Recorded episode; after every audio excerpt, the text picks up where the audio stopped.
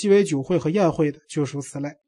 他们比第一类人更快活，因为第一类人若失去了公众，就会想象着自己生命殿堂的灯火全都熄灭了，而这种事在每个人身上迟早都会发生的。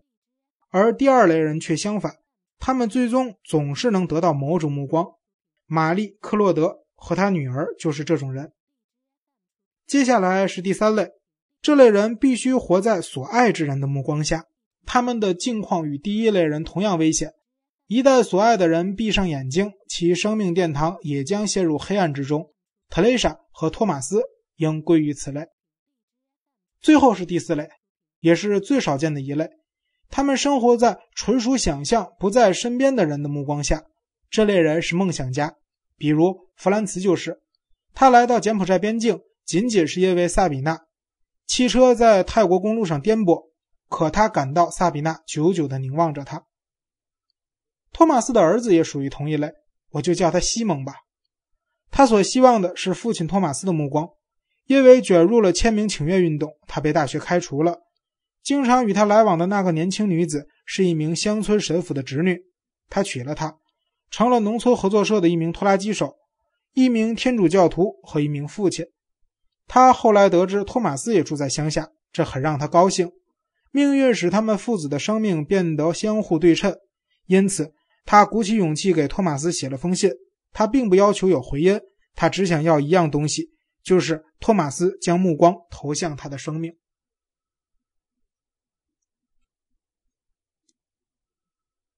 弗兰茨和西蒙是这部小说的梦想家。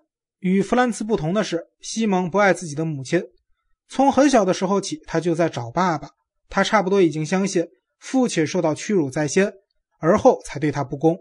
他从不怨恨父亲，并且拒绝当母亲的帮凶，整天去恶意重伤托马斯。他和母亲一起生活到十八岁，中学会好以后，他离家去布拉格求学。此时，托马斯已成了玻璃清洗工，西蒙一次又一次的守候。就为了在街上能偶然与父亲相遇，但他父亲却从未停下脚步。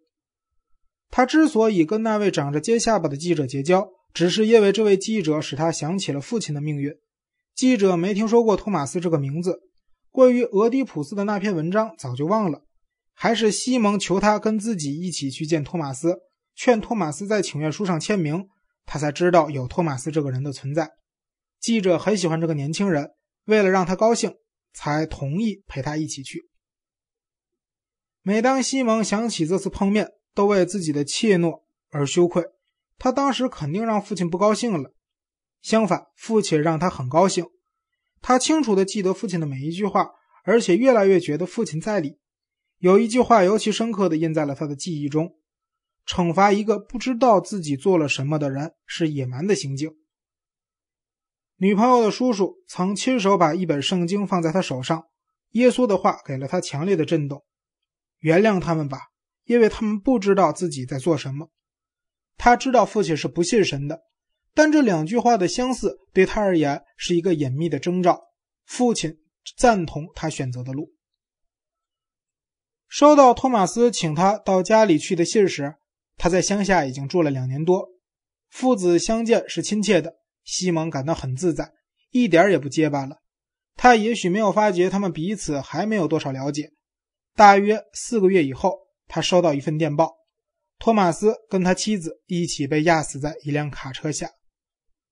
这时，他才听说过有个女人曾是父亲的情人，住在法国。他弄到了他的地址。绝望中，西蒙多么需要有一只想象中的眼睛继续关注他的生命，因此。他时不时给萨比娜写一封长信，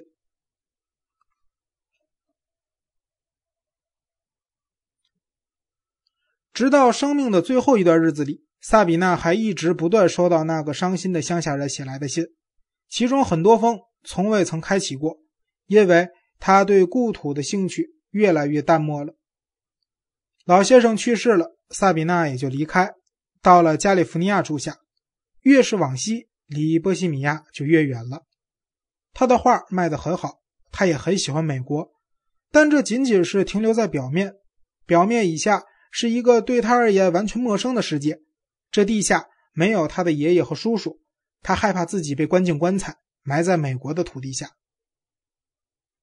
于是他立下了一份遗嘱，要求死后遗体火化并抛洒骨灰。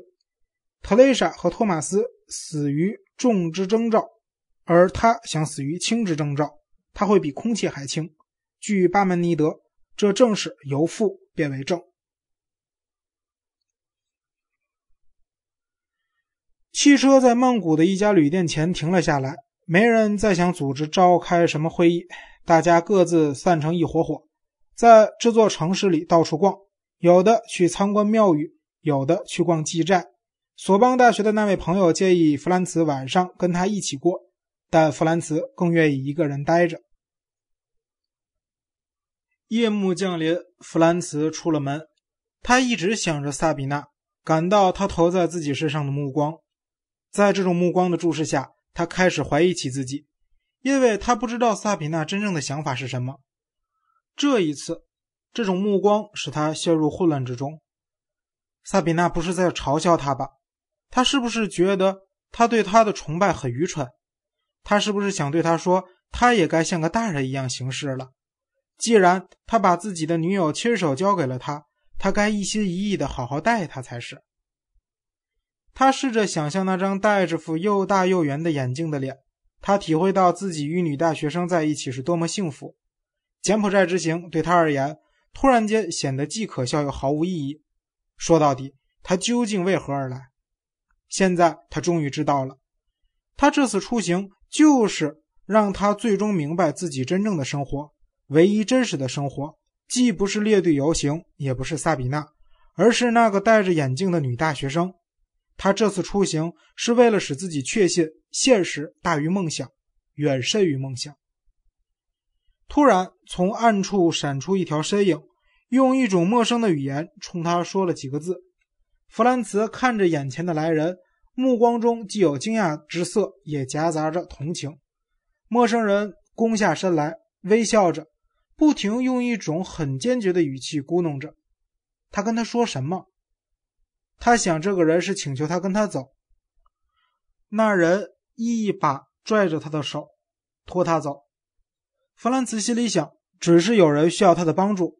他来到这里，也许是不为什么，可也许是被叫到这里救助某人的。忽然，在那个咕哝的人旁边又出现了两个家伙，其中一个操着英语，令他把钱交给他们。此时。戴眼镜的女孩子从弗兰茨的意识范围消失了。萨比娜重又盯着他，那个命运伟大而又不真实的萨比娜，那个使自己在他面前感到无比渺小的萨比娜。他的目光落在他身上，带着愤怒，也表示着不满。他还要被欺骗一次吗？又有人想再次利用他的善心吗？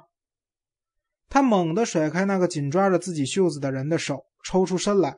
他知道。萨比娜一直欣赏他的力量，他一把抓住第二个家伙向他挥来的胳膊，他紧紧攥住这条胳膊，用一个完美的柔道动作将那人从自己头顶上摔了过去。现在他对自己满意了，萨比娜的目光没有离开过他的身上，他再也不会看见他被羞辱了，他再也看不到他后退了。弗兰茨再也不是软弱和多愁善感的了。看着这几个想玩耍他的天真的人。他感到一种快意的仇视，他立在那里，稍稍弓着腰，目光紧紧地盯着这几个家伙。可突然，一个重重的东西砸在他的头上，他旋即瘫倒在地。他模模糊糊地意识到，有人把他抬到了什么地方，然后他陷入了虚空之中，又感到重重的一击，他顿时失去了知觉。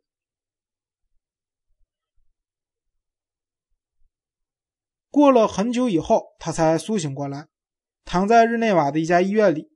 玛丽·克洛德正俯身在他床头。弗兰茨告诉他自己不要他待在这里，他想找人立即通知那个戴眼镜的女大学生。他只想着他一个人，不想别人。他想大声呼喊自己不想要别人待在他床边，但是他惊恐地发觉自己不能说出话来。他怀着无穷的仇恨盯着玛丽·克洛德。想转身面对着墙，不要见到他，可他的身子动弹不得。他试着至少转过头去，但连他的头也无法再动一动。于是他闭上双眼，不要再看见他。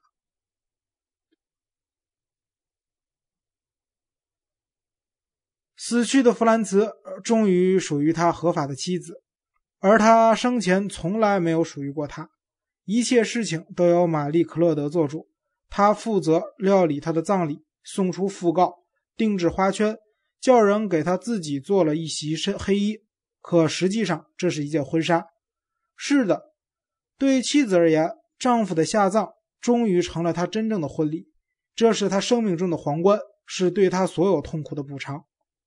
再说，牧师对此很理解，在坟墓前。他说到：“他们夫妻之间永存不灭的爱情，这份爱情经历了重重考验，一直延续到故人生前的最后一段日子，成了他得以在最后一刻回归的牢固的避风港。”玛丽·克洛德请弗兰茨的那位同事在葬礼上也说几句话，他也不例外，对已故之人这位勇敢的妻子表示了特别的敬意。人群后面的某个角落。蜷缩着那位戴眼镜的女孩子，一位女友搀扶着她，他强忍着夺眶欲出的泪水，再加上服用了大量的药片，致使他在葬礼结束前突然全身抽搐。他弯下腰，捂住腹部，他朋友只得扶着他离开了墓地。一接到合作社主席的电报，他马上跨上摩托车上了路。他安排了葬礼。在墓碑上，他叫人在父亲的名字上方刻下了这样一句碑文：“他要尘世间的上帝之国。”他很清楚，父亲绝不会用这种词句，但他确信这句碑文恰正表达了父亲想要的东西。上帝之国指的是正义。托马斯渴望一个由正义主持的世界。难道说西蒙无权用自己的话来表达父亲的一生吗？难道这不是自古以来所有的子孙后代都享有的权利吗？迷途漫漫，终有一归。人们可以在弗兰茨的墓碑上读到这句话。这句碑文可以理解成一种宗教象征：尘世间生活的迷途之后，最终归于上帝的怀抱。而知情人都知道，这句话还有一种纯粹的世俗的意义。再说，玛丽·克洛德每天都在唠叨。弗兰茨，亲爱正直的弗兰茨啊！年过半百的危机，他实在受不了。他掉进了一个可怜的女孩子的爪子里。他甚至都算不上好看，可是一个五十来岁的人了，竟然为了一块嫩肉出卖自己的灵魂。只有他自己的妻子才知道他吃为此吃了多大的苦头啊！对他来说，真是一场道德的折磨啊！因为在灵魂深处，弗兰茨还是一个诚实善良的人。竟然跑到了亚洲一个被遗忘了的角落，对这次荒唐绝望的出行又能做何种解释呢？他是到那里去找死？是的，玛丽·克洛德确信弗兰茨是有意去找死。在他最后的日子里，他已经生命垂危，用不着再撒谎了。他想要见的只是他，他说不了话，但他至少用目光对他表示感激。弗兰茨的眼睛在请求他的宽恕。于是他就宽恕了他。那些垂死的柬埔寨人留下了什么？一张大幅照片，照片上那位美国女明星怀里抱着一个黄皮肤的孩子。托马斯留下了什么？一句碑文：他要尘世间的上帝之国。贝多芬留下了什么？一个披着一头乱蓬蓬的长发的忧郁的男人，用一种阴郁的声音说。Yes, Mustan。弗兰茨留下了什么？一句碑文：“迷途漫漫，终有一归。”等等，如此等等。在被遗忘以前，我们会变为媚俗。媚俗是存在与遗忘之间的中转站。